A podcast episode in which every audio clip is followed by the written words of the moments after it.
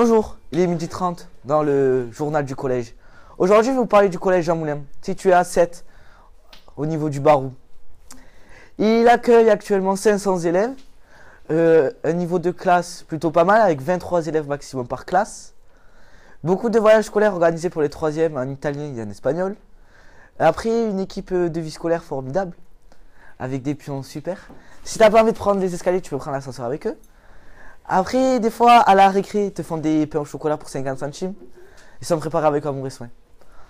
Après, il faut dire ce qu'il faut. Au niveau de la technologie, on est au point de la pointe. Surtout avec Monsieur Garcia. Lui, c'est le meilleur. hein. Au niveau de la direction, ils sont plutôt pas mal. Un nouveau directeur, super sympa.